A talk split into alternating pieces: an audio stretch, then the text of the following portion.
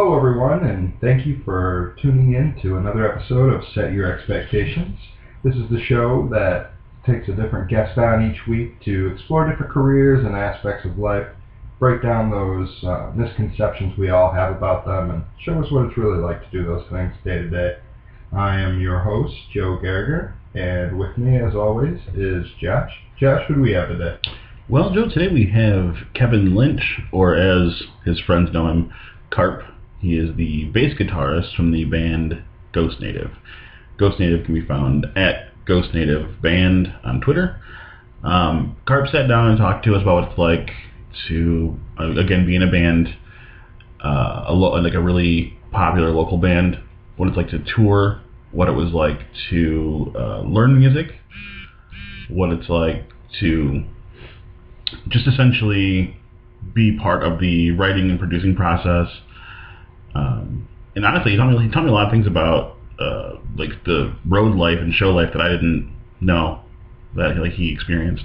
So I thought that was pretty cool.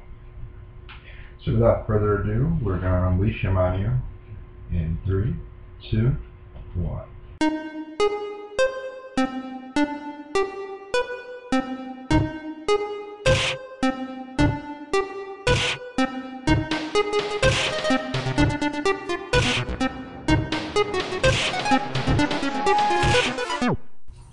Kevin Lynch, also known as Carp, I play bass in Ghost Native. Okay. Tell me a little bit more about Ghost Native. Um, Ghost Native has been around for, we started two years ago. Um, and it's just a melodic hardcore band here from good old Toledo, Ohio. Was that your first band? No, no, definitely not. I've been through, I don't know, probably like five or six bands. so So how, how old are you now? I'm 27, I'll be 28 in like a month. It sucks. I thought you were older than me. Nah. Man, very, we- well, we're just about the same. I just turned 28 not too long ago. I'm Yeah. trying to. The, the problem is like, I lost my hair at such an early age that my time doesn't really doesn't Yeah. really work. I look at people. Yeah, you're so already, you're already grandpa age. Yeah. Yeah. Well, I mean, I think, uh, like, no one gets the same treatment. It's just like once you lose your hair, people just assume that you're over 30. What's all it's So- time he just gets a rocking chair and just deals with it. yeah, for, uh, for sure. So you you strictly play guitar? Well, yeah, I mean, I, I'm kind of a jack of all. I mean, I don't really play like drums or anything like that, but I, I can appreciate it. But yeah, I've been playing guitar, uh, yeah, and bass or whatever since I was like, I don't know, probably like 15. Okay. So- was that when you got in your first band, or were you just kind of doing that on your own? Well, I mean, I was I like dabbled with like keyboard and stuff like that before that, and just other musical instruments. But um, yeah, 15 was like that's when I was like, man, I really want to like get into guitar and like see like what being in a band and stuff like that. I was like, you know, just like the young rock star dream when you're a kid. So.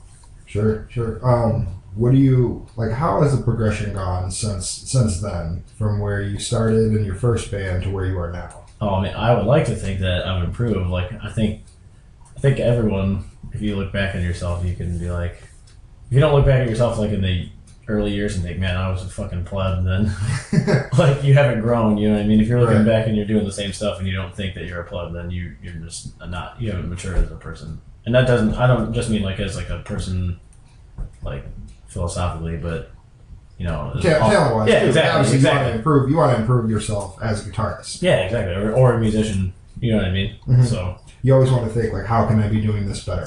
You- Yeah, you- even if you're doing it great, you want to be doing it greater. If Yeah. you're doing it greater, you want to be doing it greatest. Yeah, So- for sure. Well, I think the, the trick to a lot of that too is like surrounding yourself by people that are either as good as you or if not more talented because it kind of forces you to, to get good. Right? You know what I mean? Are you like where you're at now? Do you feel like this is the most comfortable you've been in a band? Like, Oh, absolutely. We uh like I've done more in this band than I've done in any of my bands, and I think that's just been the state of it with any band I've ever been. It's like you, you join a new one and you're like, okay, this is better than my life. Yeah, I mean it's it's a give and take. You get learning experiences from previous ones, and you're like, well, this situation sucked. I don't want to be in that situation again, so this is what I got to do to not make that happen. Exactly. So yeah, we've done. I've done more in this band than I've done in any band. It's. I'd like to see it do more. So. So is this? I know you said you've been doing Ghost Native for about two years. Yep. Uh, yeah, it's been two years. Um, is that the longest uh, any of your bands have run so far?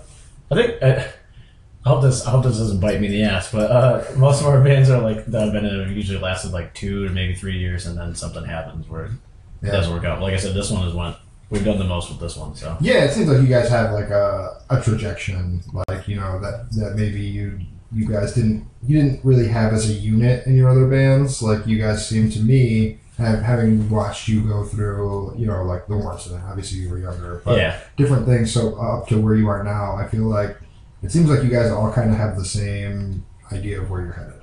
yeah, uh, it's it's definitely. I mean, getting like like-minded people and being on the same page, um, and then you know setting goals. I mean, we always have to make sure that there's like deadline. It's it's kind of weird, but you put deadlines on yourself and goals for yourself, and you want to see them met by the time. It, it makes like a weird pressure, but it's like in a good place. You know what I mean? It, it forces you to to work hard.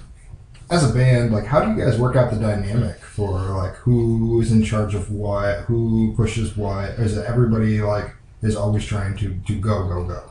Well, yeah, I mean, I think we, I mean, we all work together as much as we can. Everybody has like their little niche, like something that they they do or Better something. than other people. Yeah, I mean, Pat. I mean, it's it's no secret. Pat is like our primary songwriter. I mean, he has his own studio. He he if he like he's always working on music. You know I mean? That's just what he does for a living, which is you know I respect him for that. But I usually do a lot more like the business end stuff for Ghost Native, like not just financial, but like trying to handle the the marketing and promotion and stuff like that. So, and then uh, a lot of our booking too. I mean, we all help. Like I said, everyone helps in their own way. Sometimes people get other shows or do some writing or something like that. But I mostly just handle the business end for Ghost Native, besides performance. So, can you tell me a little bit about like what your describe to me Ghost Native? If, if if I was somebody who didn't know you and you're going to tell me what Ghost Native is, what kind of music you play, how would you describe it? Uh, just for like an average person, like a because For the layman, yeah. for the layman, oh. Well, usually I just tell people that it's metal, but it's not screamo because people, for some reason, always think that if you're in a metal band, that you're in a screamo band, and that's not the case at all. Yeah, So- I mean, I think that's a pretty common misconception. Uh, Yeah, but I mean, I don't know, aggressive, punchy music in your face.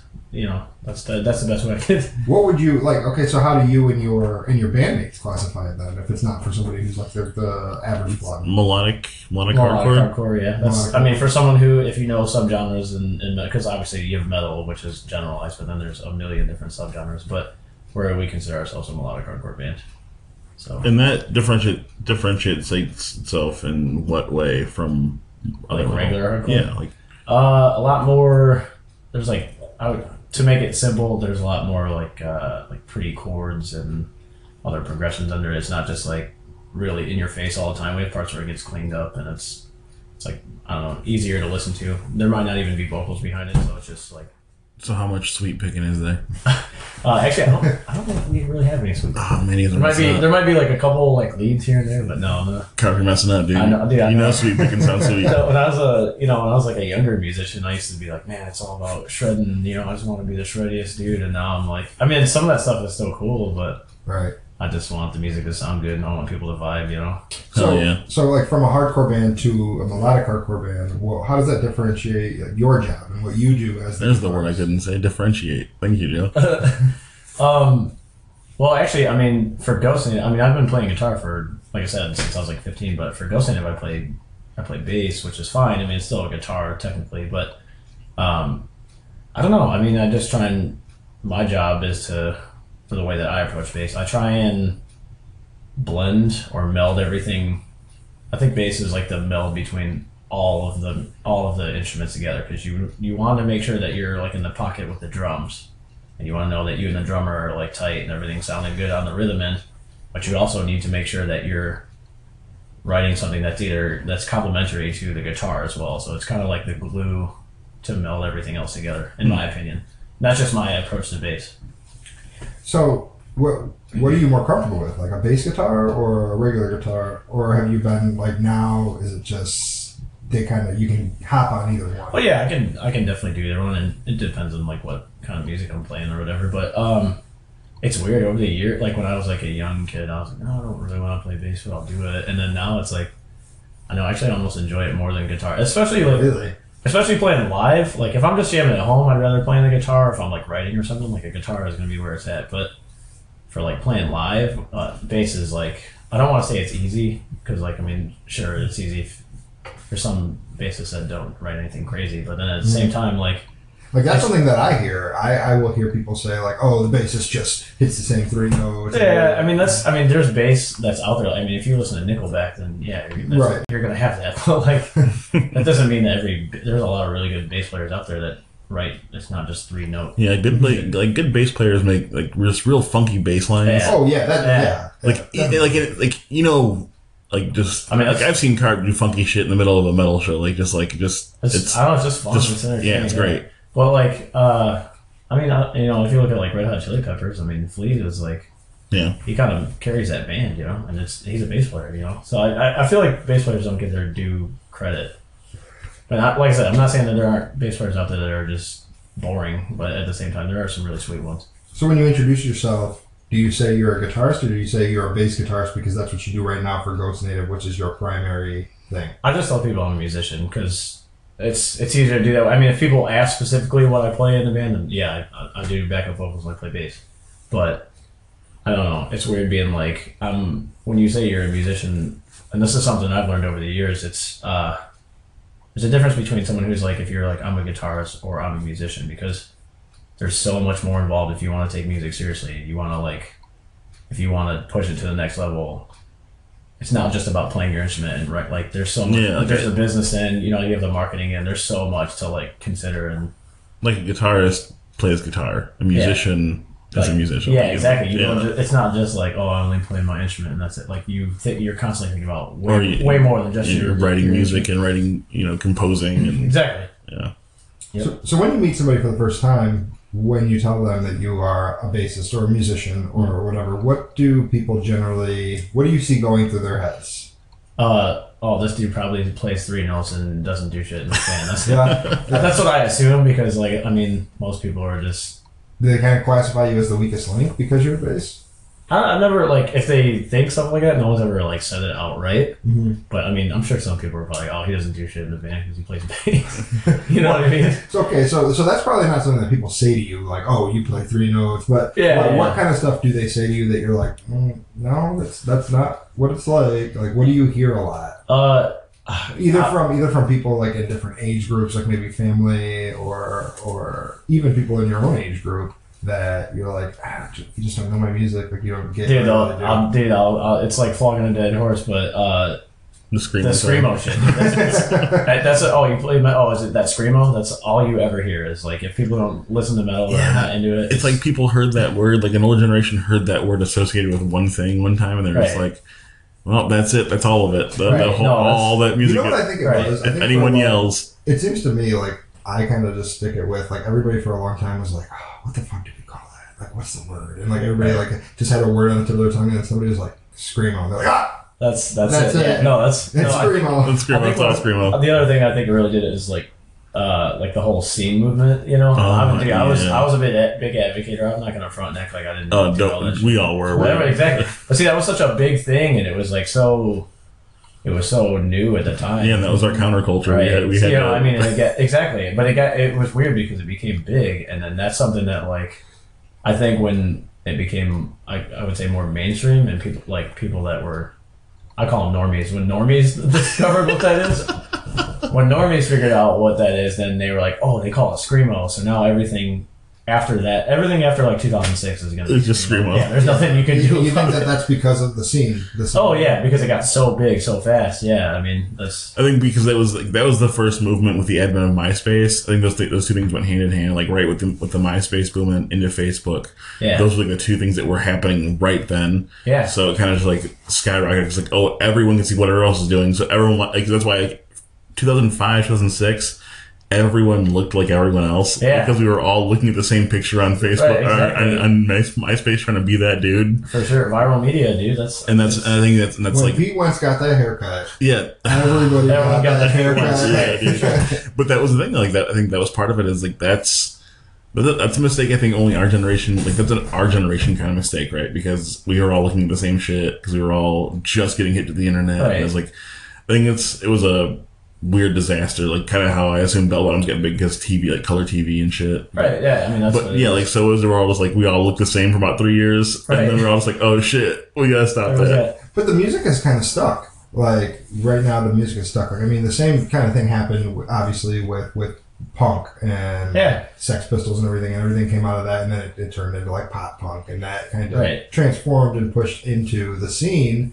But like the music, you, I feel like your guys' music is really prevalent, at least here in in the Toledo scene. Yeah, we do we do pretty well here. I mean, we have a pretty good fan base, and it's but like I, it's very humbling because like a lot of I think Toledo gets a bad rap from a lot of people, and I actually I like my city. I've, obviously, I've lived here. I mean, when I was younger, we lived in Texas. I don't remember that much about it, but I love it here too. I don't know why people talk shit about it. yeah, I mean it's it's weird because it's like yeah, I mean things suck, but everything fucking sucks. Like everything sucks in its own way, but I mean it's very easy to live here. I mean, There's a lot in Toledo. Yeah, and that, you know, I mean, we have like one of the best art museums. We have one of the best like The zoo, zoos. yeah. Yeah. and it's like people just come here and they're like miserable and they're like, this fucking sucks. But Well, the problem is Toledo's worst enemy. We have like six breweries and like no like yeah, all the, yeah, there's, the there's most plenty the, to do. like the most bars per capita in the United States. Hey, and Toledo's worst enemy is Toledoans. Yeah. Yeah, if, yeah. if they could get, if we could get out of our own way for five minutes Right. and maybe vote to keep everything that's important here, like then shit, this just the city Right. has a lot of great stuff. no, for sure, absolutely. I mean, you have the you go downtown and you can see all the things that are down there. You Right. have the Mudhen Stadium and you have Walleye. Walleye. Right. Like there's so much stuff. yeah, in and they're opening the up the, the Marina District, and there's like a ton of new bars and stuff that are getting opened down there. Oh, bar, Yeah. the bar scene in Yeah. Toledo is gigantic, and Yeah, I think cool. that that kind of helps helps you out. I feel like that that kind of helps you guys out because you guys, I know you guys play sometimes, or at least you used to, at some of the bars in Toledo as yeah, I mean, that's that's the life for this. Is like those are our venues. That's where we go. You know. Right. But I mean, like I was saying about being having like a good fan base here is like obviously home is where you want to set up, but like it's very humbling because when we before we ever toured or like played a lot of out of town shows or anything like that, we were like, man, I can't wait to get out of my city. I can't wait. Then you go and it's you know it's it's the big fish and uh, like in a big ocean. You know what I mean? Where you're like, okay, well we're doing well in our own town. And then you go play somewhere else, and no one knows who the fuck you are. Yeah. You know what I mean? So, and then you come home and you're like, wow, you know what? I really appreciate my scene a lot more now. So, like on the subject of Toledo, obviously, like you have an appreciation for your for your city now. Would you relocate for for your music? Do you think that that would be worth going somewhere else and Like saying if- goodbye to Toledo? Like if Los Angeles came and calling, they're like, "We're ready for Ghost Native." Oh, personally, myself, I would love to do that just because I think maybe that's the only thing that I don't like about here is the weather. It sucks. yeah, yeah. It's, It does- I mean, it's I don't- snowing I don't like horribly the- right now. Yeah, I think I actually think we're in a level three right now. So, Yeah, we're But that's, snowboarding. super there. but that's you relocating because of the weather. well, I mean, it's not just. I mean, it's not just that. Like, obviously, it would be like a personal gain because mm-hmm. of uh, that's my only music. my bad rap here. But yeah, I mean, LA is like you know if you if you can make a name out there, then you'll you know I mean it's smooth sailing. That's like that's like the the media capital of the world, basically. You know what I mean? So if you if you can do something sweet out there and you get noticed out there, I'm sure you could get noticed anywhere. Yeah, even like venue shows like downtown LA pay a ton of money. Yeah, like get if, if, paid. like, if not, if I mean, even if it's not paid, you're, you're gonna have so much exposure. yeah, if you're somebody's band for the night, like that's a that's Yeah. exposure and it's a huge paycheck. right. Would you ever uh, consider like solo solo work? I know that I don't think you've ever, in the time that I've known you at least, that you have ever tried recording solo stuff. Right. Uh, I've always seen you do like ensemble pieces and like work with bands. yeah, yeah. Do you think that that's something that you would do as a side project and try to do on your own? I know you you don't sing, but Yeah. but would you maybe just you know be a musician, just sit there and, and try to Esteban style. Yeah. Actually, the stuff like that, like it crosses my mind all the time, and there's like I always have like ideas for stuff, but my big my big thing is like time. You know what I mean? Because I like right now I'm working two jobs, and it's just I do that by choice. And also like I mean, I spend a lot of time with my girlfriend. You know, so Right. I mean I do that, and then band. It's like you know what I mean. I'm getting pulled four or five different ways, so you just try to make time where you can, but. So what's your what would you like to see happen? And I guess is maybe an obvious answer to this, but where would you like to see Ghost Native go next? Oh, just, if if I could have whatever I wanted, like it's it's not about the money. It's just I just want to be on the road. Like it's it's cool, but I mean it also I mean it's a bittersweet feeling being on the road. It's it's very cool, but at the same time it's also like it's very uh I don't know, it can get pretty hectic or like almost depressing at some points. Like, Well, yeah, but like you're like living in a van and showering at gyms, right? Like, yeah, no, I mean that's yeah, you you're basically stuck in like a metal fart coffin. Is the that, size is that where you shower on the road? At Yeah, gyms? no, dude, Planet Fitness is like, oh, that's like a pro tip that I can get for if you're like a musician or like a band that's like on the road. yeah, you buy that any membership. Dude, yeah, the Planet Fitness Black Card membership is clutch. Like, because you can go to like anyone and they have like hundreds of them all over the United States. Yeah, there's, just- there's about 400 right here in Toledo. yeah. So is that like exactly. Yeah, so you just go and you know, like that's one thing that'll definitely lift spirits when you're on the road is like no one wants to be like stinky and like you're already cramped. Like I said, like a fucking metal fart coffin with Right. four or five other people. Yeah. So getting a shower in is like the best part of the day. You know, you know that like all right, at least you don't stink for the day and you have some new clothes on. Do you think that that is one of the reasons that kind of drives bands apart because they spend too much time in clothes together, or do you think it's usually like creative differences? I think. Well, I mean, if your if your band is fortunate enough to get to a point where you can go out on the road like that, um, it's definitely something that will like make or break for sure. I mean, like I said, you're you're in close proximity to these people. Like, I mean, you you can reach out and touch anyone that's in the. You know what I mean? So, Right. and then on stage, you know, you're playing stage where it's cramped and you're just stuck with this person. Like, it's I would say it's even worse than like you know when you're when you're like a kid and if you had siblings, like you're like oh you know people say like sibling rivalry, but like even if you guys are in like a room, you still have your space. hmm But like when you're doing that, like you're next to somebody all day, every day for, you know, up to two weeks, three weeks, a month, like four months. It depends on how long your tour is. You know what I mean? So there's definitely gonna be some growing pains. Mm, uh, yeah. If you could play any other like instrument as proficiently as you can, the guitar and bass, like what would you choose? Uh, actually, I don't. I've always been super into the bagpipes, and from what I understand, Really? yeah, uh, from what I understand, bagpipes are one of the most difficult instruments to play because They seem like it. yeah, you have to the you have to like constantly have the airflow, and then you're also like changing notes and everything else. But yeah, they, I don't know, maybe it's like my Irish heritage or something. I just I just think they sound sweet, you know. They just sound cool. They look cool. I don't. It's his Yeah. Irish heritage, a notoriously Scottish instrument. Right, right. No, I mean I'm just yeah. It is. I mean it is a fucking Scottish instrument, but yeah, no, it's just something about like that the bagpipes that are they just they're do. Sound, they sound rad, man. Like yeah, especially you know if you go to like a like a pub or something and someone's like in their, and I don't care if you're Irish or not. Like you go to a pub and you hear like some Irish music jam and you're like, all right, this is sick. I'm trying to get drunk and I'm trying to dance. I don't know, whatever. So at this point in your in your music, music career, would you say that you are, uh, you, you know, getting more or less in terms of like benefits uh, from that? I know you're working two jobs, but I think that's the thing that a lot of musicians do, trying to build themselves up. Yeah. Um, where you're at now, when you started this, had you expected, you know, to be farther? Had you expected that it was going to be harder than it is now because now you're going farther and doing different things? What did you expect versus what you are actually having? Um, actually, when when uh, Pat and I first started jamming, because Pat, Jeremy, and myself were all in the Golden Dawn before this, which was fine, and we kind of knew that that was coming to an end. But I talked to Pat kind of when we knew that it was going to end, and I'm like, "Yo, I still want to do like heavy music. I still want to do." So Pat worked on that song, and I was like, "Yeah, this is something I'm into. Like, I'll learn it." And he was like, "Well, we need to get some new members and stuff." So. I'm like, okay, well, I know a dude who drums, which was Sean. I've been friends with Sean for a long time, um, and I think he was he was drumming with Arson before, uh, and I don't for whatever reason that didn't work out. But I was like, yeah, you know, I know some people, so basically we started up, but we went into it with no expectations. We just knew that we wanted to keep playing because we were having fun doing it, and we didn't with the Golden Dawn. We didn't want uh, to put any like any stress that didn't need to be there because that band was like very very stressful, but it didn't need to be. You know what I mean? Especially Right. for being like a local band, it was just Yeah, I mean, and, you, and you, that's one of the things I think it goes hand in hand with you saying like you've learned from your past experiences. Exactly. Uh, So, yeah, you don't want to repeat what you know didn't work. Exactly so, and that's that was one that's like probably the only expectation we had with Ghost Nation. Like when me and Pat first started jamming and, and got everyone involved, it was like we didn't want to do a repeat of things that we did before. And I think we all everyone had different experiences from different bands where we're like this sucked and that sucked. Let's not do this. Let's not do. That.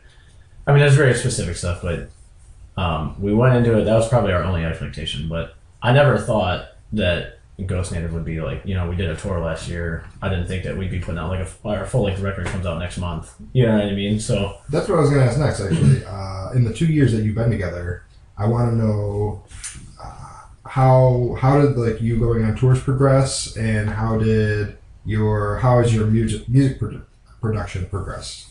Oh, um, well, I mean, our first EP that we put out, the Dead Plants EP, that was uh, all of our music is everything we do is DIY, not just the music, but like all our like our shirt designs, we design them ourselves, and then we get them sourced locally here, which is another thing we're very big advocates on, like getting local support. Like, you know, like I said, the scene Support here- Exactly. The scene here is big, and it's not just. There's a lot of talented people here, whether you're like a tattoo artist or a musician, or like I said, I mean, we got a friend who does our screen printing, and he's he's awesome. It's uh, um, Mark, and he he runs Little Elephant Studio, but they also have uh, Screen and Fever, and that's who we get our screen prints through. So, but um, the Shame, just that shameless plug. yeah, yeah, for, yeah, just help, help everyone out here. Right. No, I mean, it, it, I mean, it is what it is. They definitely, all these people definitely help us out, and they wouldn't, we wouldn't be Ghost Native without their help. As I mean, it's just like what Peapod had on the radar. Like Exactly, that was what it was all about. right, Right. exactly, yeah, and, and uh, you had another person who just helped lift in the scene and make it great here. Like Peapod's been a big. I've seen that dude at shows personally. He doesn't just go to like our shows; he goes to a lot of shows, and he booked his own. Like he had his Peapod Palooza or whatever. Yeah, Yeah, yeah, too. exactly. So, ex- and that's that's my point. Is it got it got enough hype that they got to do a second one. You know what I mean? Mhm. So.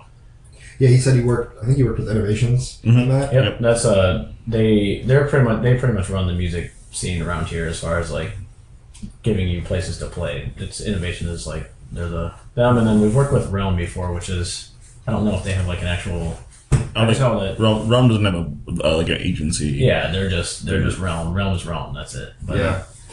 So tell me about your tour progression. When did you really start touring uh, and going out places that were not Toledo? Um, actually, I want to say we ri- we originally put out the the Dead Plants EP. I think it was Christmas Eve, like two years ago. So that was like when we when we went public. Okay. So So you've been together just a little bit longer than two years. Then. yeah, yeah, but I mean that's like I mean I guess technically it would be even more. But we we were working on stuff for months before that. But we went public with it like Around the time you released the EP. yeah exactly. That makes sense. So that's like our official date or whatever. But um, your uh, what was your like the touring. When did you start touring? Oh yeah. Uh, so we we would play like I think like our first three months of when we went public or whatever. Uh, we would play like local, and it's like you know it's a grind. When you're a new band, it doesn't matter if you've been in the scene for a while or not, but you have to you got to prove yourself. Mhm. You know what I mean? So So connections alone weren't gonna. yeah, I mean it was enough to get us in the door, but you know people wanted to know that we were going to have a draw and that people were going to come see us. So we had to prove ourselves that way. But you basically beg, barter, and scrape your way into like you know like places that you want to play. Like you know we have a pretty good following in Detroit and, Yeah. and Detroit metro area, but it was because Is that your biggest following that's not here in Toledo? probably Detroit, yeah. Which I mean you know it's only an hour away, but Yeah, I know you guys do a lot of Michigan-based shows. yeah, which is yeah. Like I, said, I mean, there's a lot of Michigan has a really good hardcore scene as well. Mhm. like melodic hardcore, regular hard, any of that. Their scene up there is like really good for that. So we we kind of fit in up there, and like we've made a lot of friends up there. But yeah, we had to the first out of town show we ever played. We we got offered to play. It was like a birthday show, and it was uh Detroit metro area. But yeah, we the guy was like, yeah, I don't know anything about you guys, so we just sent him some music and whatever. And he's like, I'm a promoter and all this stuff, but. I mean, it, I'm trying to look at it from a promoter standpoint. I mean, you have people asking you every day, like, "Hey, I want to play. Can you book us? Can you book us? Can you book us?" And you know, some bands aren't serious, some are. So like, they have to weed through this stuff. So you literally have to like, anytime we play somewhere new or out of town, you you have to go and you have to kill it because then they'll ask you to come back. And it's, you know, I mean, if you got bands that just show up and they leave after they play and stuff like that, like promoters don't. And they don't even stay for like to support everybody. Exactly. else. So and promoters see that stuff and they don't they don't want to they're not going to ask you to come back. They don't want you to you know what I mean. Even though like it's bad etiquette. exactly. And that's so if you have all these people that are asking you about stuff like that, like, and you don't want to deal with it, like eventually you, I think that most promoters just become jaded and they just don't want to deal with those situations. So they it's hard to get booking, like, if you don't know anybody. But once you start building a rapport, like they'll ask you to come back. Like you know when we played, when we went on tour, we, we went to um, one of the dates was in Pittsburgh. Okay. We've been asked to come back to Pittsburgh. Is that the furthest you've gone? Um, our farthest state was Missouri. We went to kicking it with. Uh, I think is it Nelly that's from there. Is he from? He's from Uh, St. he's from Louis. St. Louis. Yeah, so yeah. Yeah, so yeah, so, yeah, so yeah, yeah. We drove through St. Louis. Our show was like, um, that show was actually pretty cool. We, the venue we played at was like three venues in one, and Citizen was actually playing upstairs, which is cool because they're from here and they're, Yeah. they're huge. And uh, I was, I've actually, uh, I went to high school with a couple of the guys. In that So yeah, band, you know those guys personally, don't you? Yeah. Yeah. And it, it was cool to be like, you know, we're driving, here we are, like, you know, 10, 12 hours from home, and then people from home are playing right upstairs. You know what I mean? Yeah, so, that, that's pretty. aw- So that was just coincidence. yeah, it was, it was strictly coincidence, which was, That's awesome. Did Yeah. you get to like see him and stuff like yeah, they, uh, their show was a bit earlier than ours. So we got there, and then uh, they were playing upstairs. So, like, you know, you get a wristband to the venue. So we went upstairs and watched them for a little while, and then came downstairs, and that's when we played. So. So I know you have your Dead Points EP, and you had mentioned that you're about to put out a CD. Mhm. Um, is that the is that going to be your first full length? this is our first full length. Yep, first LP. Um, is that your first LP, period, or just for Ghost Native? Both. Yeah, it's uh, it's gonna be our first LP through Ghost Native, and then this will be the first time that I've ever got to a point with a band where we did a full LP, like a full release. So So that's going to be exciting for you. yeah, it's it's definitely uh miles some milestones are being met here, which is cool. What's it called? Uh, the the for the full length. Yeah. Uh, we're actually gonna go with uh, the title we have now now is of nature beyond compare. Okay. So I, I think we're gonna go with that one. Are you guys getting it pressed? Yeah, we'll have like the jewel case and all that stuff. So Really? it's, yeah, it's it's gonna be like you'll have the booklet with all the lyrics and all That's that. awesome. Oh, that's Although, dope. yeah, it's gonna look. Hopefully, it'll look pro. We'll see. So I want to know how long have you been working on to lead up? What what what's your release date for this? um, actually, our tentative release date is January seventh, Okay. And how long have you been working on this to to get you to January seventh? oh man, we've been working on this uh, basically as soon as we launched the Dead Plans EP, which was Two years ago. yeah, but we've been working on it. uh, I would say about a year. Like, you know, there was Like, like, strictly like making a plan and yeah, yeah, and just started writing and like hashing stuff out and getting everything all prepped and ready to go. Yeah, we've been working on this release for like a year. How many tracks is gonna be in It's gonna be ten. Ten. Yep. Okay. I don't know, like the actual um, like length. I don't know. It's probably close to like a forty-five minute uh, album. Right. So Hell yeah. That's nice. Um, so I want to talk about free time. I mean, you're you're touring. You're going as far as you know, Missouri, Pitt, Pittsburgh right now. You're up in Michigan a lot, and you also obviously you have two jobs um, to to try to propel that and, and help you out more. Yeah. What what's your free time like? Man, few and far between. I mean, like I said, between the two jobs and then I spend a fair amount of time with my girlfriend when we can. I mean, she works a lot too, but um, and then the band, I I don't know, my free time is limited. I I also enjoy playing video games, but I don't even get to do that as much because I'm getting pulled four other ways, you know. Yeah, yeah, definitely. So uh, you haven't you haven't touched the new Pokemon then, huh? Oh no, I. I, uh, I know you have a 3DS. I'm sure. Well, I used to have. I got rid of that. I didn't. Play, I don't have time to play it. But uh, no, dude. I. I that's got. I'm sure you guys are probably gonna be sad on this, but I kind of gave up on Pokemon after like Gen two. Like, Yeah, well, this is the first. This is the best game since Gen two. Yeah. okay, Truly. It's, uh, okay. Because do they still have like fridge Pokemon in there? Because when I saw that fridge, I was like, I can't fuck with this game anymore. Yeah, there's Well, they- there, there's still some weird designs, but I mean that's you're gonna have that. yeah. Well, I mean, how how I mean, to be fair, Gen one, you literally had trash Pokemon. Well. I mean, Grimer. Yeah, look, I mean, but they're was, just they're just sludge. yeah, but I mean, that was like it was the first gen, so it's like okay, it's not. I don't know. I saw like a Second gen, you just had a tree.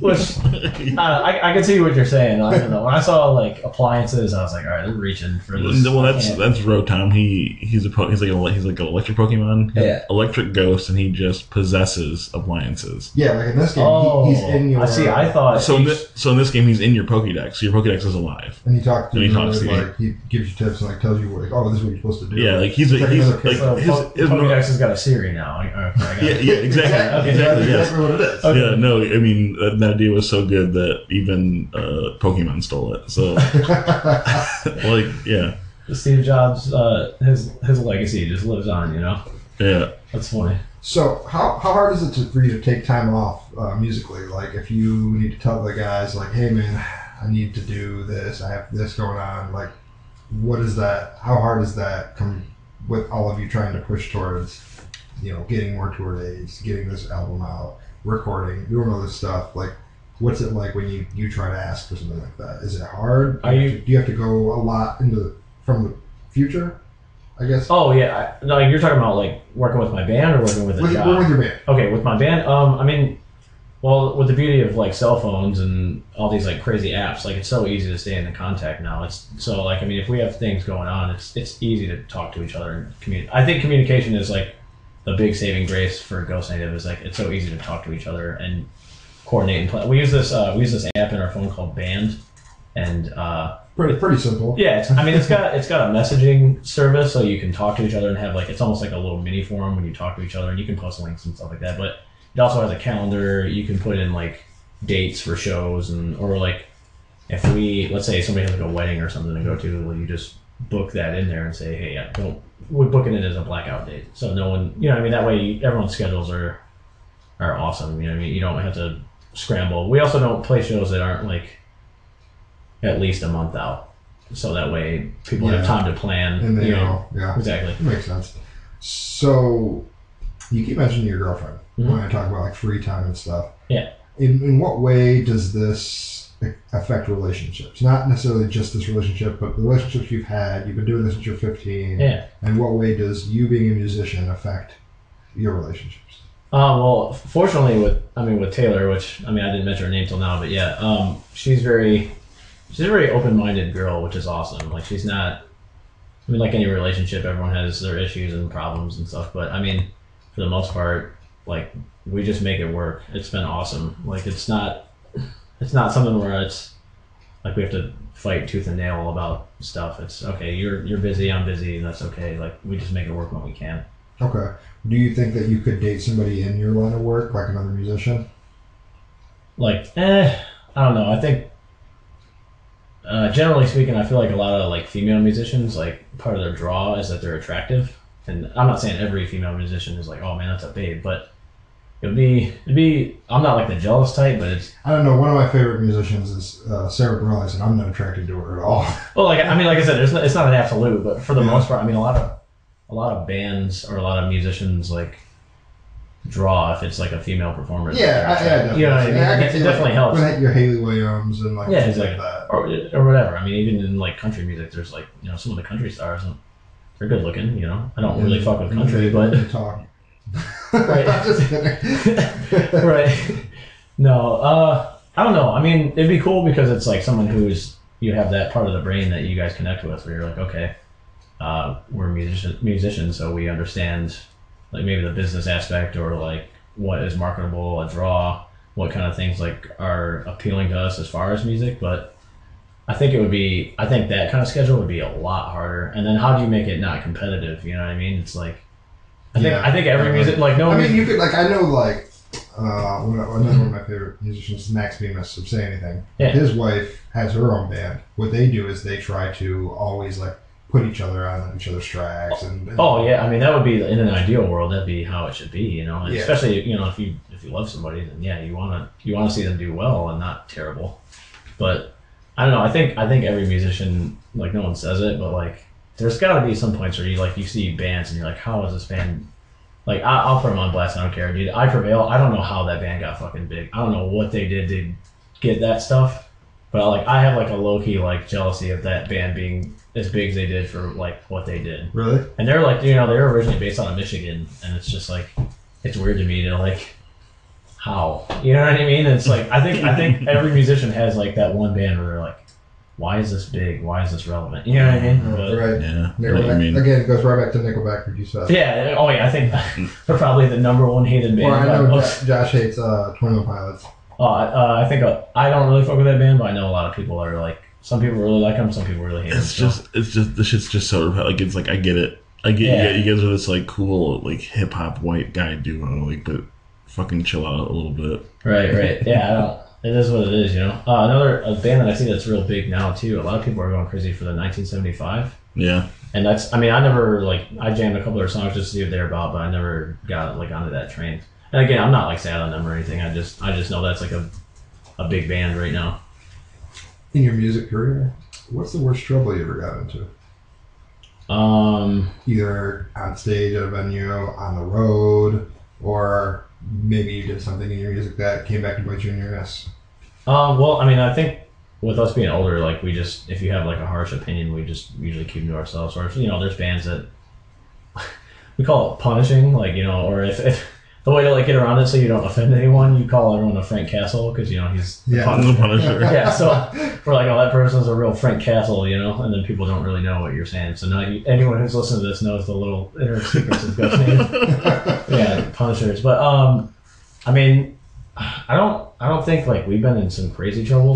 Most, almost every show we ever play, something shitty happens. Like, you know, headphones get broken, or like we get a flat tire, or like the van doesn't start, or whatever, a string breaks. Like you know, you're always gonna have something. Like I always like tell people, I'm like, there's like a dartboard, and there's a list of problems. You just throw a dart, and that's something's gonna happen eventually at that point. But I think like that's another thing that's been cool with Ghost Inn is, is that we haven't we haven't run into like knock on wood we haven't ran into any crazy issues where it's like man this is devastating to us you know I mean like Right. Uh, I live with Mike who is in Convictions and like their first big day out on the road after they got signed they got their van broken into Yeah, and that's one stolen of the things you talked to us about on, on the first episode, actually. Right. So yeah, I mean that's something like we haven't had anything crazy like that happen to us, which you know we're thankful for. But yeah, I, I can't imagine being in a situation like that. You know.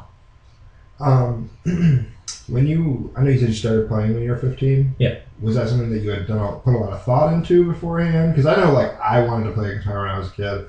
Uh, I have much fatter fingers than you. Yeah. So, Well, I mean, that, maybe you can play bass then. You know. I mean, I had a I had a couple of guitars, but like it never. I even tried to take lessons in college, and I just couldn't. I couldn't do it. So what?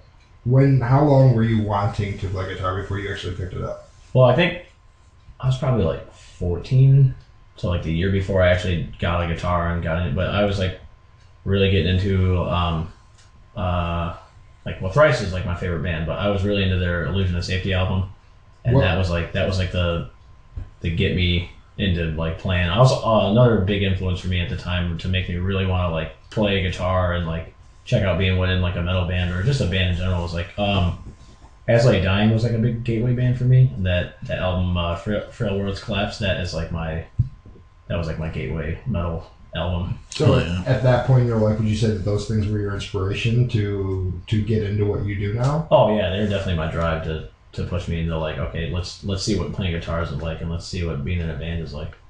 Well, before you got like before you started listening to them, before you got in your head that you were going to be a musician, what was your dream job as a kid? I want to be a fighter pilot. Really? Yeah, I, I thought that flying would be sick. Honestly, so did I. Yeah, I was That's like, dude, fucking awesome. being a fighter pi- like I It's remember. because we watch SWAT Kats. Well, I mean, Podcast was sick, but no, uh, I remember like I used to be like, oh man, it would be sweet to like fly and like you know whatever. Like I never thought about like, oh man, I don't want to be in a dogfight and kill somebody, but Yeah. just like being a pilot would have been sick.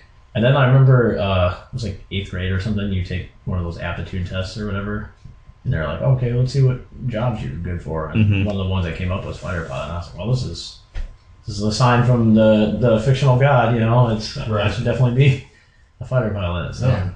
Well, that's pretty cool. Yeah, Would you still do it?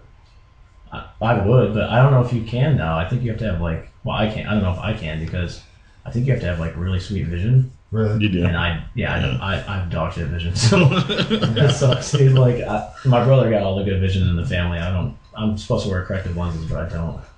So, Yeah, glasses are for dweebs. yeah, but being a dweeb is cool now, you know. This like is true. So, That is true. yeah, we're on top now. yeah, no, it's it is what it is. if you could, okay, so maybe not fighter pilot, but if you could switch to any career, um, like not musically, and you could just pick up and start doing any career, what would you do?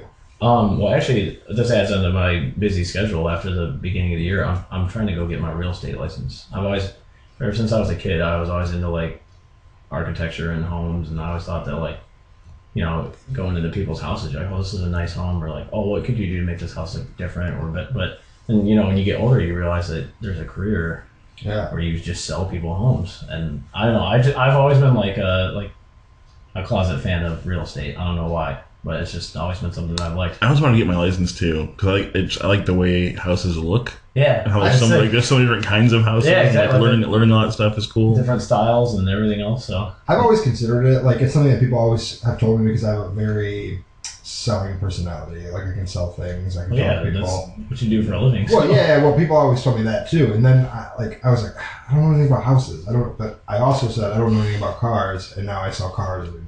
Right. Yeah, like, so- like, do you guys want to go take this test together? We can all become realtors. uh, uh, was it Hondros or whatever? The, the school. Um, you guys can come with me. Hell yeah. Well, I'll just uh, we'll we'll start a firm right out of this room. I, I, I do honestly, in all honesty, if sales stays my trajectory, I did like I have been considering heavily transitioning into real estate. I, I mean, that's really the next step. Cars, and then you're just selling the American dream, really. Cars Yeah. and then houses. Yeah. Eventually, he'll be selling kids. Yeah. Cars, houses, bring me your semen. I'll get you. Yeah. I'll help you out. For sure. Oh, Oh, yeah. oh, you're barren. I got you, dude. Just stop on by. Um, okay, so would you recommend like picking up music to to maybe somebody younger or like a, a family member? Oh, absolutely. I mean, I think they do a lot of studies on it, and you know, I mean, there's obviously it's stats and some stuff on the internet. It's just like people just you can look at two arguments for anything, and some people are gonna say this is terrible and this is good. But I, I haven't seen any studies or anything that said like getting children involved in music at an early age was a deficit. It's always been a positive. So I definitely would recommend. Like, I mean, I have like my my nephew. He's gonna be three later this year, so. I mean, I'm definitely as soon as I can, like as soon as he can start talking, I want to get him behind an instrument, just because it's like you know it's my nephew, so I want to see him do cool stuff, Hell yeah. be the cool uncle. But at the same time, I just feel like you know they there's studies out there that show that like that's awesome for a child's brain and everything else. So No, like what about adults? though? 'Cause I always think about like getting into learning how to play keyboard because like I took some basic keyboard stuff in high school, so like I know a little bit. Mhm. Like I know how to read music because we were in choir. yeah, Yeah, But- I'm, I'm with you. I actually bought it. I yeah, I always think like I should learn how to play like piano, and then I I start like start doing something and I'll stop. Like, is it like is it too late to learn an instrument, or am I just being lazy asshole? I don't. I think I'm definitely a case of lazy ass. I think I think anybody like it's just the, the restrictions you put on it are in your own mind. You know, if you just say "fuck it," this isn't for me, then it's not for you. But if you want it hard enough, you'll get it. You know. I think it goes Oh, with everything, that- especially art. Oh yeah, yeah. I mean, uh, I used to before I ever like was real into music. I used to like paint and draw and stuff like that. And I wasn't like super sweet at it, but I, I was decent. And I it's just I moved over to a different form of art. You know what I mean? Right, a different form of expression. But you can pick that, that up at any time. I mean, some people, you know, it, there's no like age limit to like when you can do something. And I think that's a those are like the societal restrictions where people are like, like you know, I'm gonna be 30 in like a year, and people are like, well, what are you doing in the local band still? It's fun to me. I enjoy it. You know what I mean? Yeah. obviously, we don't want to be. Like, we'll get to a point where like that's the goal for Ghost Native is to get to a point where like we're touring full time. You know, but yeah, I mean, I I still, I mean, I still enjoy what I'm doing, and at the end of the day, that's all that, that matters to me. So, if you could open for anybody, who would it be? uh, who like, are you saying like from a business point or just in general? Because like, if I could, I'll take both. okay, I mean, if I was, I would open for somebody like like Slipknot or something, just because they're so big, and that's that would just be like an awesome- Paycheck. Yeah. Well, yeah, I mean, it's just, just great exposure. I don't even care if we got paid. Like, you're we're gonna get big because we toured with Slipknot. That's what happened. There's a band from Michigan called uh, well, they used to be called King, and now they're King Eight One Zero, and they got they got signed to like Roadrunner or something, and then they did like two or three tours, and then the next tour they're on, they're touring with Slipknot, and now they're fucking huge. But they're getting they're getting huge. You know what I mean? That's That's, my point. rad, so yeah. Yeah. I would definitely tour with a band that was big like that because I know that the reach that we would get. That's on the that fast awesome. like the fast track to Exactly. getting big. But if I could just tour with like a band that I wanted to tour with, uh, I think I would probably tour with like uh, maybe like Queen. Probably. Well, yeah, I like those. No, honestly, I think I would tour like they're not even. I would tour. Sans Freddie Mercury Queen. No, no, no, no. No, I mean like The- Okay. no. If I could just tour with Anybody? yeah, Queen. yeah. Nah, I feel you on that. That's like you know they're they're, uh, they're Oh, awesome. I'd, That's I'd like- be at that fucking show. Yeah, that's Yeah. like you know that's a fucking legendary band. That'd be sick. Like Yeah. it wouldn't be about the reach. It's just oh, okay, dude. I, I toured I with toured Queen. with Queen. Yeah, That- right. Yeah, I That's mean- a life experience. Exactly, exactly. So that'd be that'd be sick. Right. Definitely. Um, Whether whether you could do it or not, I mean, you know, because some bands aren't, aren't even around anymore. But right. doesn't mean I wouldn't tour with them if I could. You know, Hell yeah. De- defy physics and everything else. So would you would you do it all again, pursuing music and everything? If you had to go back and maybe say, well, maybe like I could do art instead, would you still pick music? I think so, but if I could do it all again, but have the mind that I have now and just put that in like a 15 year old version of me, I think it'd be sweet because then I probably would be like signed and touring and doing all kinds of crazy. I would have been doing all this stuff when I was like 18. You know what Yeah. I mean? If it makes you feel, if it's like any consolation at all, that is pretty much what everybody says when I ask that question. Like, oh yeah, but if I knew what I knew now, like, Yeah. Yeah. Well, hindsight's 2020. So I Exactly. mean, if you knew it all, then you'd be set. So that's pretty much all I have as far as like music goes. Okay. Uh, at this point, we always just start asking you kind of more fun questions All right. to get in your head. Uh, so Josh leads this one. Alrighty. So tell me about your first kiss. Oh man. Uh, actually, it's funny. I had a conversation with um, Taylor about this, and I was like, I wasn't trying to look like a badass or nothing, but my first kiss, I actually got two. Uh oh. Um, but nice. well, it sounds it, it sounds cool, but it sucked because Because one was a dude. no, no, not, not that bad. No, no, uh, no. It was I was in like second grade, I think. Yeah. And uh, this girl that I had the hots for, uh, you know, I was like, man, I re- I'm, I'm whatever, I'm just bull- bullshitting and like, yo, I want to kiss, whatever, whatever. Mm. Well, she had this really super ugly friend that was into me, and the agreement was, okay, well, if you kiss, Why my- was our first kiss the same? That was mine. yeah, it sucked. dude. So the agreement was, okay, you kiss my super ugly friend, and then I'll give you a kiss right after. And I was like, fuck it, all right. See, So, yeah, you, know, it- you got lucky because in my situation, I had to date the ugly friend. To, Oh, see, no, it was mine was it was just all right. You give her a kiss, and then I'll give you a kiss. I'm like, so I got two technically, and it sounds cool on paper. It's like, yeah, did you kiss two girls this first time? But one of them was butt ugly. Like, Okay, so you kissed two girls. yeah, so that was my that was You my were, I mean, you were seven. that was my yeah that was my first and my second kiss all in one. Hell yeah. Uh, actually, there is. I lied. There's one other question I want to touch in with music. You are missing part of a finger. Yep. How does that affect you?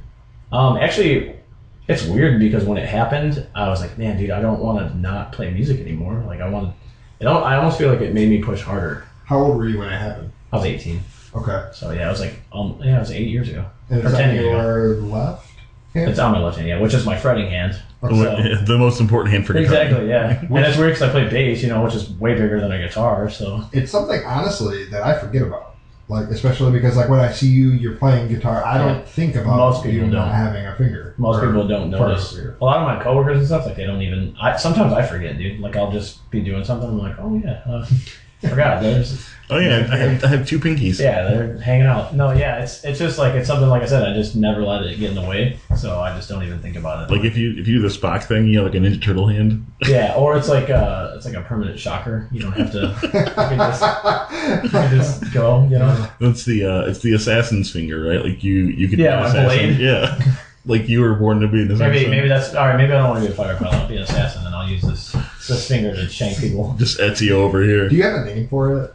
No, I never I never got around to that. That's I never got the hype for like naming appendages, and I never got around to like naming my dick. I know a lot of people that's like, well, what's your dick name? I never did I, I don't have a nickname either. Yeah, so it is it is what it is.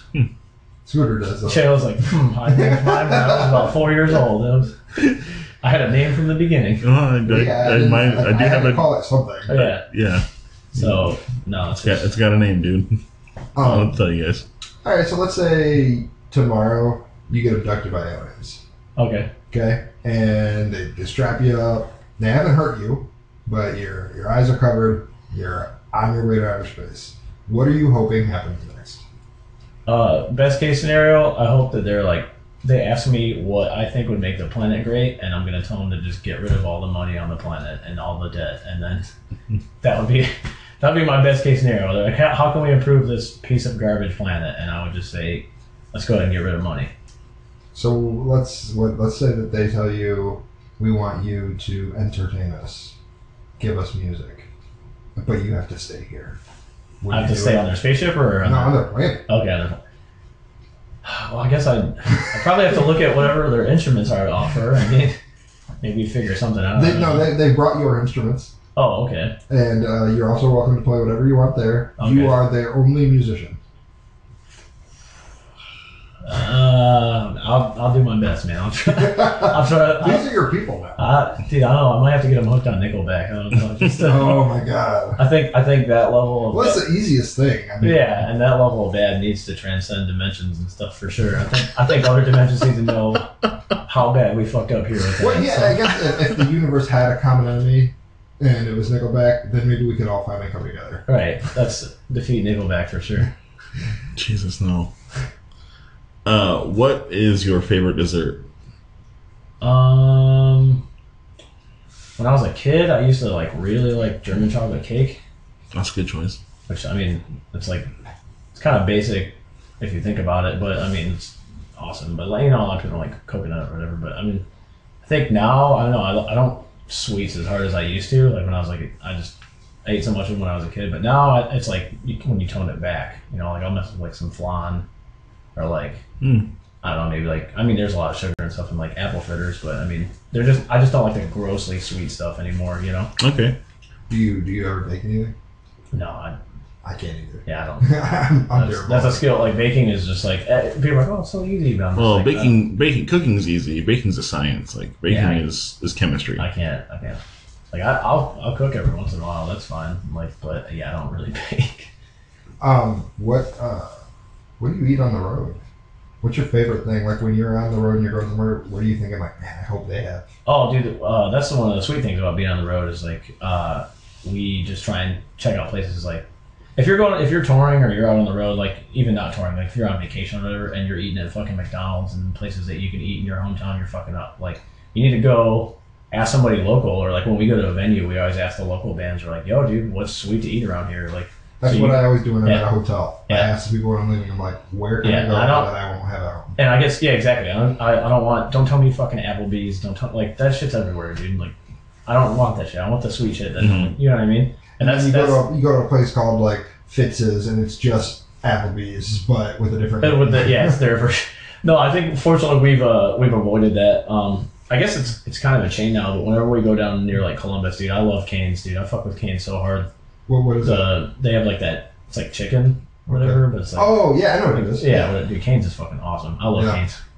Yeah, uh, Taylor always like she always busts my balls. She's like, all you eat is chicken and carbs, and I'm like, and it's a great way to live. I don't understand what's, what's the problem here. So yeah, Cane's is right up my alley in that aspect, you know. If you were gonna go on a uh, like a superhero ride along, kind of like shadow somebody with like superpowers, maybe from an anime or comic book or something, who would you pick? Um. Well, definitely not Batman because I fucking hate Batman. I've never gotten in the hype with Bat. I know a lot of people. Let's hope Flip's not listening. yeah, no, yeah. I, I always make fun of him whenever I see him. I'm just like, I, I always thought Batman was a puss. Like he just he was rich and that was his skill. And I was like, nah, that's garbage. Like, wham, my parents are dead and I'm rich. so definitely not Batman. I can be passionate about that, but um, I don't know. I always thought uh. I don't know. I always like Cyclops just because he has laser eyes. Like I always thought that was sweet. Hell oh, yeah. So I probably just shadow him around. Yeah, and and he's the leader of the X Men. Right, exactly. No, it's just, I mean, he fucking shoots lasers out of his eyes. That's sick. And he really, he generally he's only using up to like ten percent of his power. Right, exactly. So I mean, he holds back and he still. Yeah, he's so, isn't, isn't he like a he's an alpha level mutant like which is like a super high mm-hmm. yeah. Yeah, that's sick. Yeah, he's pretty Beast. strong. So I, I'd probably follow him around. And then, Hey, watch a dude like just boss Wolverine around, just be a dickhead to people. Right. Yeah, I mean, fuck, if you want to see him mad, he just take his like little visor off and then just ruin the world. So, You're probably not gonna have a good time with him though. That dude's always sad. well, I mean, I can relate. So Maybe maybe maybe we'll get along. you great. You guys can play some music Yeah, together. exactly. You, Yeah. you got be dude, Cyclops.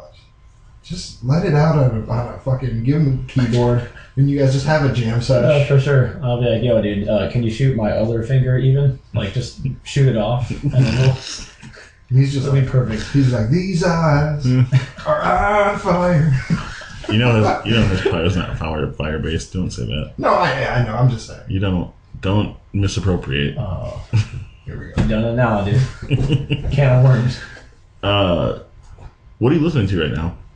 Um, actually, um, this year is like there's been a lot of good albums that came out this year, but uh, Thrice's new album was awesome. I was really stoked to check that out. Um, Silent Planet's new album I've been listening to a lot of.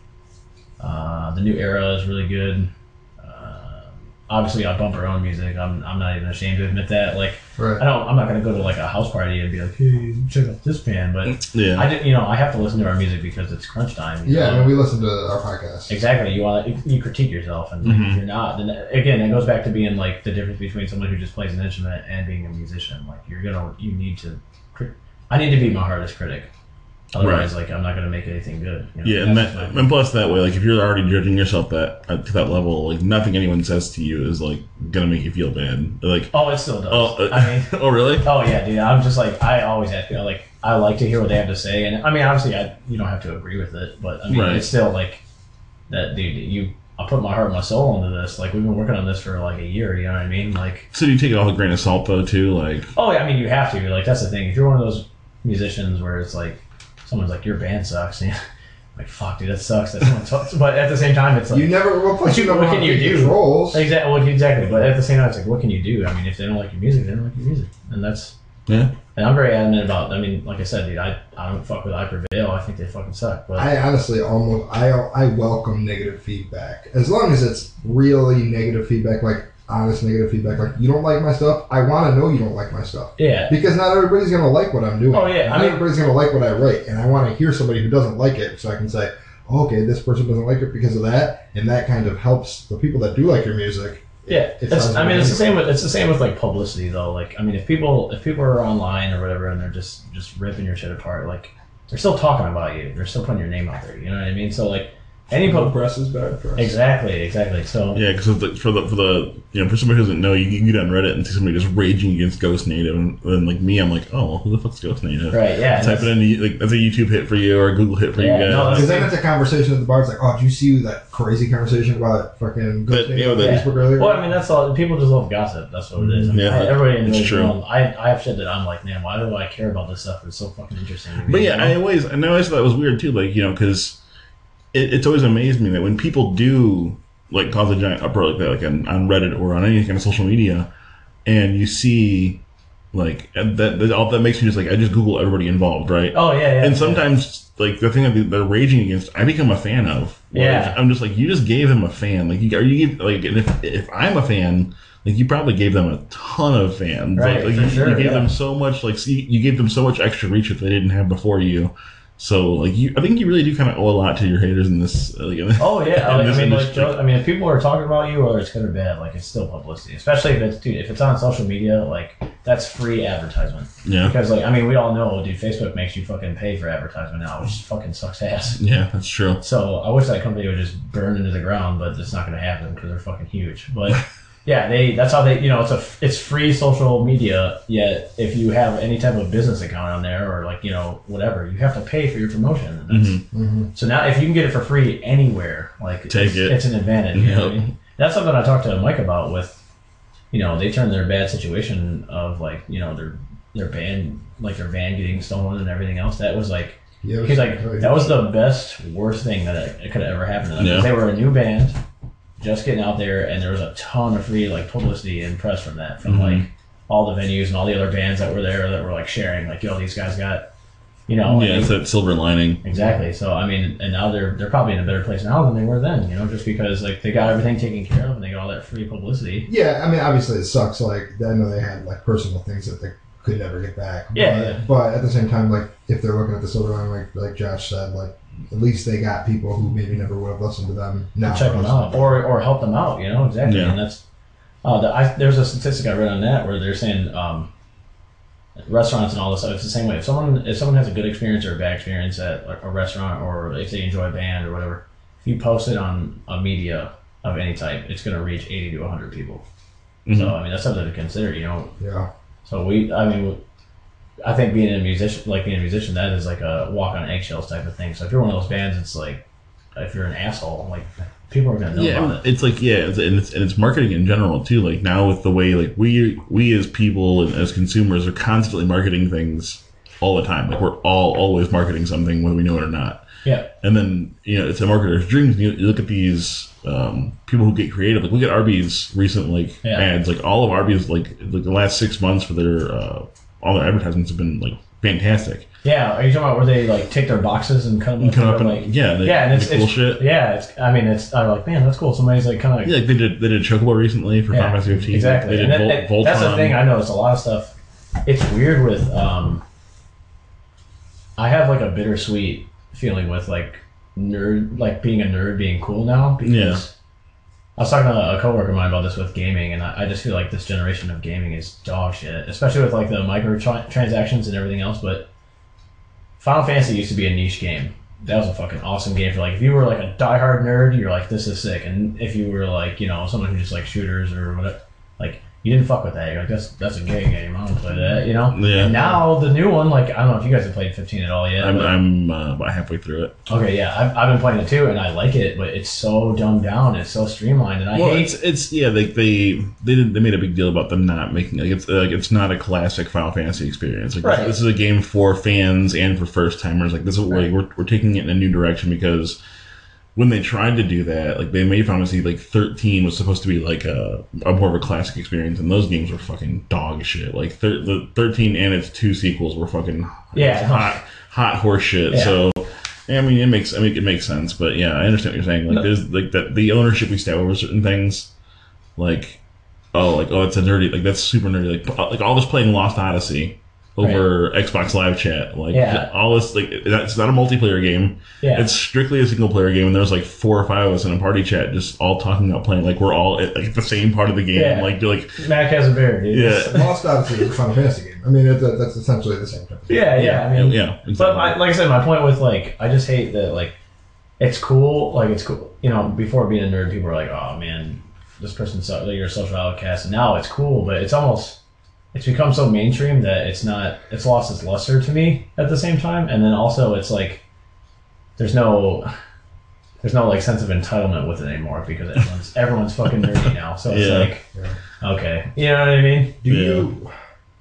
What do you? So, like, I know, like, you keep talking about nerd. Like, people used to think like nerds are kind of weird. I want to Yeah. know what's your weirdest habit.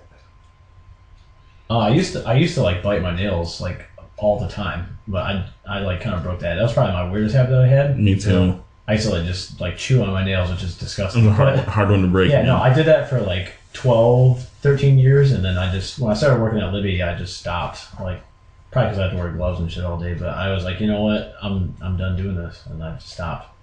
Hell That was that was it. Well, I think that's all the questions that we have for you. But the last thing we always ask is, do you have any questions for us? I mean, where do you guys see yourselves? You know, with this, I know this is something that's taken off. You guys have, you have this, and you guys have nerds at the sound table. Mhm. So I mean, it's, it was weird. I mean, to me, it was weird to see that. I'm like, oh man, they're taking this serious. Like you guys had like a, you guys crowdfunded this and everything else. So Mhm. it's cool to see that it's it's actually taken off. But where do you guys see yourself going with this? Yeah. Okay. Yeah. Um. So yeah, it was. We get this question so many times now Really? because when we ask this at the end, like that's usually the question that we get. So like Yeah. we, we're taking turns going first. At that. Oh, yeah. okay. No. So um. Yeah. It's like we we worked. It was. I don't know. I guess like like having a podcast has always been something I wanted to do, and I wanted it since I started listening to podcasts back in like 2006, 2007 when Yeah. Kevin Smith first started and Chris Hardwick first started, and all those shows were like in their infancy. Um, I was like, man, these are fucking cool. Like, I want me and my friends to be able to do this kind of thing. This is like, this is fucking great. Just a bunch of people like talking about nerdy shit or like talking about things they care about. And you know, so finally, like you know, I went through some hard times with my job, like, and essentially my job just ceased to exist one day. So I was sitting here with Joe, and I was like, look, if I have to be on unemployment, if I have to do like, if I have to like do shitty like odd jobs to make money, like at least let's make this thing happen. Yeah, I mean, it, it, this is your ghost native basically. You got your dream Right. and you're trying to follow it. And right? so Joe's like, all right, like I got your back. Like we'll fucking do it. Like let's let's fucking do it. So we started the crowdfunding. We got maybe half the money we needed, if that, and we're like, fuck it, we'll make it work. yeah, So we like we took we took that like six hundred dollars. I took my credit card and like we bought sound equipment. Yeah. So I mean, in that time, we've gone from people that you know wanted to do a podcast to people that like have a podcast that people are calling us, Yeah, and emailing us like to come be in our like in in our third bedroom. You know, so Yeah. our studio is our third bedroom, and like to me, like that's already fantastic that that we have anybody who has enough interest to be like, I want to be on that yeah, right? Or. I, I see the value in that, so I want to be a part of it. And I think that's really good. And I think you know, a year from now, I'd like to be in a place where I could do this full time, yeah, I mean, right? Like where I could be supported by this, and this could support um, itself. And I'd like, I'd like to have like, you, I'd, I'd love a studio, so like a real studio space. You know what I mean? Like to just I mean have a room. If, if we had friends who wanted to record who were in bands, they could come record. You know, have just a big soundproof room, and I could buy real like real nice audio equipment. Like the, right now, I have like a little third rack mixer in my old dusty laptop. So you know, like a year from now, I'd like to have you know full rack equipment and Yeah, some outboard gear and whatnot. yeah, just be a little more because you know this I am all learning all this as I go too. You know, so it's a lot of reading manuals in the middle of the night and like trying Late to night Google searches. Yeah, do a lot of YouTube tutorials. yeah, yeah. You know, so I'm really uh, it's a it's like it's a process, and I, I like to be like it's evolving naturally, but it's also evolving quickly. And I hope that we can keep that trajectory, we can keep that pace up, and that we can continue to draw new listeners and keep our current listeners satisfied. Yeah, and that's uh, that's uh, advice that I can give, and I know obviously we're still small, but and this is advice that was handed down to me. But the minute you guys like you start getting sloppy, or where you're just not putting it out, or whatever, like it's so easy to get sloppy and not Mhm. put anything out, and then people just stop listening. You have to constantly be putting music Yep. out, or like in your case, you guys are constantly going to be putting out episodes. Yeah, As long as you're consistent, people will will subscribe and they'll stay logged in. Yeah. You just have to keep them plugged in because like people lose interest so fast. It's crazy. I mean, you got new people putting out new stuff every day, right. so it's easy to get lost. That's a, you know, it's, it's like we we are one of thousands of people who are doing this exact same thing. I mean, Right. not maybe not with this podcast, but with the other one, definitely. Like, it's all about being consistent and being heard, and just trying to make sure that you stay relevant. and- Yeah. and that you stay engaging with your audience. Yeah, for sure. Yeah, I think as long as you guys are like I said, just putting out content, you guys will be you'll be fine. I hope so. You pretty much covered most of the stuff that I wanted to say. Uh, I guess I would just say my biggest goal right now is self sustenance. Like if I can make this this support itself and you know its brother, the Nerds and Sound Table, um, that's my goal. Like getting to the point now where I have people I don't know reaching out to me, telling me, you know, oh, I love this. I love that you have this idea. You know, people keep telling me they think it's like original. They love that. They feel like there's something for everyone on this show. Like I don't like the first, I think we released five episodes so far. Mhm. Sometimes I get confused because we record ahead of time, but I think we released five so far. And like out of that, just out of those five, somebody can go on there and see something that's so different that they can listen to, like they can relate to. Like somebody's like, oh, maybe they don't like music, but maybe they like tattoos. Maybe Right. they don't like tattoos, Well, I mean, but yeah, I mean, I you know we had lunch before this, and that was something I mentioned when we were eating at lunch. I was like, man, it's cool that you guys are covering so many different bases, you know. Mhm. Which is, I mean, it's it, like you said, there's something for everybody, Mhm. which is which is awesome.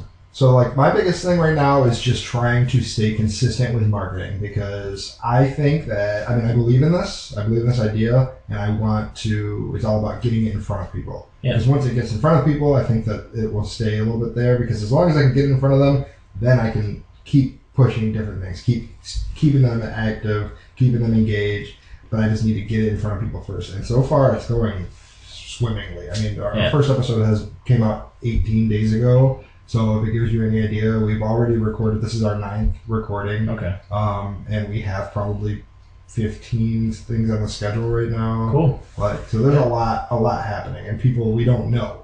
So that's my biggest thing right now is getting us a studio because we have people that like I respect and I've like looked at their stuff for years and are saying like, hey, in the new year, let's set something up. And now I want to have a real. I want to be as professional as possible. Yeah, You know I, mean, I that's- I think that's the dream. That you're looking at almost like it's like the musician standpoint. You're like, Yeah. I want this to be as polished and as perfect as possible. I want people to appreciate this and say, "Wow, that was Yeah, well like and that was like the reason. I think the reason it took so long in the first place to even get started was because like you know everyone's pressuring me to get to get going, but I was like, and I think I think now Joe especially, but everybody else has an understanding of why. Like, I am a bit of a perfectionist, and I think there's a little, a little bit of OCD in there.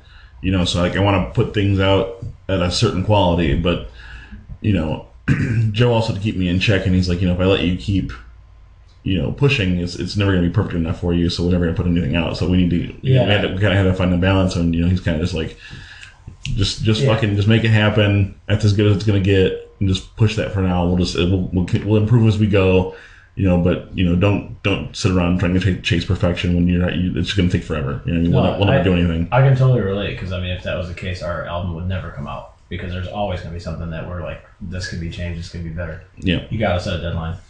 Yeah, which is what we've done. I think it's, it's I think it's kept everything. It's kept goals in check. I think it's kept a lot of like our expectations, um, lofty Set. as they may be. It's kept it's kept our expectations set. Yes. It does. It does help set expectations. As that's uh, as ironic as that is, or punny.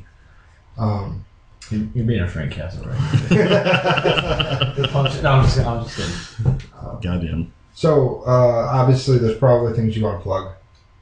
Oh yeah, for sure. Uh, I definitely. Uh, Yeah, just drop it all. All right. I mean, it, for us, it's real simple. Uh, if you want to like see what the music is that I play, or you're interested in any of this, um, we're all over all of our social media. We're all over Facebook, Twitter, Instagram. Um, we're also, if you're into streaming, we're on uh, Spotify, Google Play, all that stuff. So if you're into streaming, you can check us out. We're on our Bandcamp. We got merchandise up there if you're interested in stuff like that. That's all on Ghost Bandcamp. Native. Yeah, I, I mean, you can just type in it. It's Ghost Native. It would be on Bandcamp or anything like that. You can, if you just type in Google Ghost Native Band, like it's Oh, all- that's gonna. A ton of yeah, you're gonna get you're gonna get access to our Google, our Twitter, like our Facebook, all that stuff. So Okay. just type in Ghost Native Band, and I'm sure you'll find something in there that will work for us. So, Cool. and like I said, we're on we're on Spotify and Google Play and all that. So if you're, I know streaming is like a huge thing now. So if you don't want to pay, all the music is free right now. You can stream it for free. Oh yeah. Is there a place they can go to watch you dumpster your friends every weekend uh, in Mario? Oh, uh, yeah, yeah. I uh, I haven't really been stri- like that's just something I do for fun. But yeah, um, I have my own Twitch channel. It's uh, your boy Carp. It's Twitch forward slash your boy Carp. But yeah, every uh, once in a while we'll get together and play Mario Party and just belate the shit out of each other. So if that's something you're into, yeah, oh, I you can- love it. You can definitely sub to my uh, Twitch channel. Like I said, it's not like I'm pumping content on there every day, but. If you, you if you're in for a good laugh every like Friday or Saturday night, every once in a while you can get down there and watch us just belay the shit out of each other and play Mario Party, It's a good time. which is already a, like a game that just punches in itself. So Right, Just a bunch of Frank Castles. yeah, exactly. well, uh, I have been Joshua G Justice. That's all over all social media. You can find me there. Uh, you can find Joe at Uh, you can find me on uh, Twitter and Instagram at at Joe of the Sound. Uh, obviously, our Instagram is going to be Set Your Expectations. Twitter is at SYEcast. yeah, and our Facebook is facebook.com slash do we have a group. We don't have a group. We well, we do have a group. We we're not we're not really active in it yet. Um, but what we're mostly doing is we, we post all the pictures on there, everybody, um, and kind of just have links to all the episodes. Yeah, you can just you can Facebook search us. We'll, we'll pop up. It's all the Yeah, same. I mean, it's all the same. logo. That's that's the thing. Ghost Native is the same way. You just type in Ghost Native, I'm sure you're gonna find us. Also, you know, if, if you do like these shows, uh, show them to a friend. You know, word of mouth is what really drives uh, podcasts and music. It's all the same. So Sure. if you like it, tell somebody you liked it. Show them where it's at. Send, put the link on their wall. You know, tweet it, tweet at them. Put it on their Instagram. Write it down for them. Send send them a courier pigeon. Get it tattooed on your neck. I don't know. You know, something just something cool. yeah. All right. But uh, that's that's that's it. Cool. Yeah, that's about it. So it's been a great time. Thanks for coming in. Cool. And everybody, have a good night. Cool. Thanks for having me.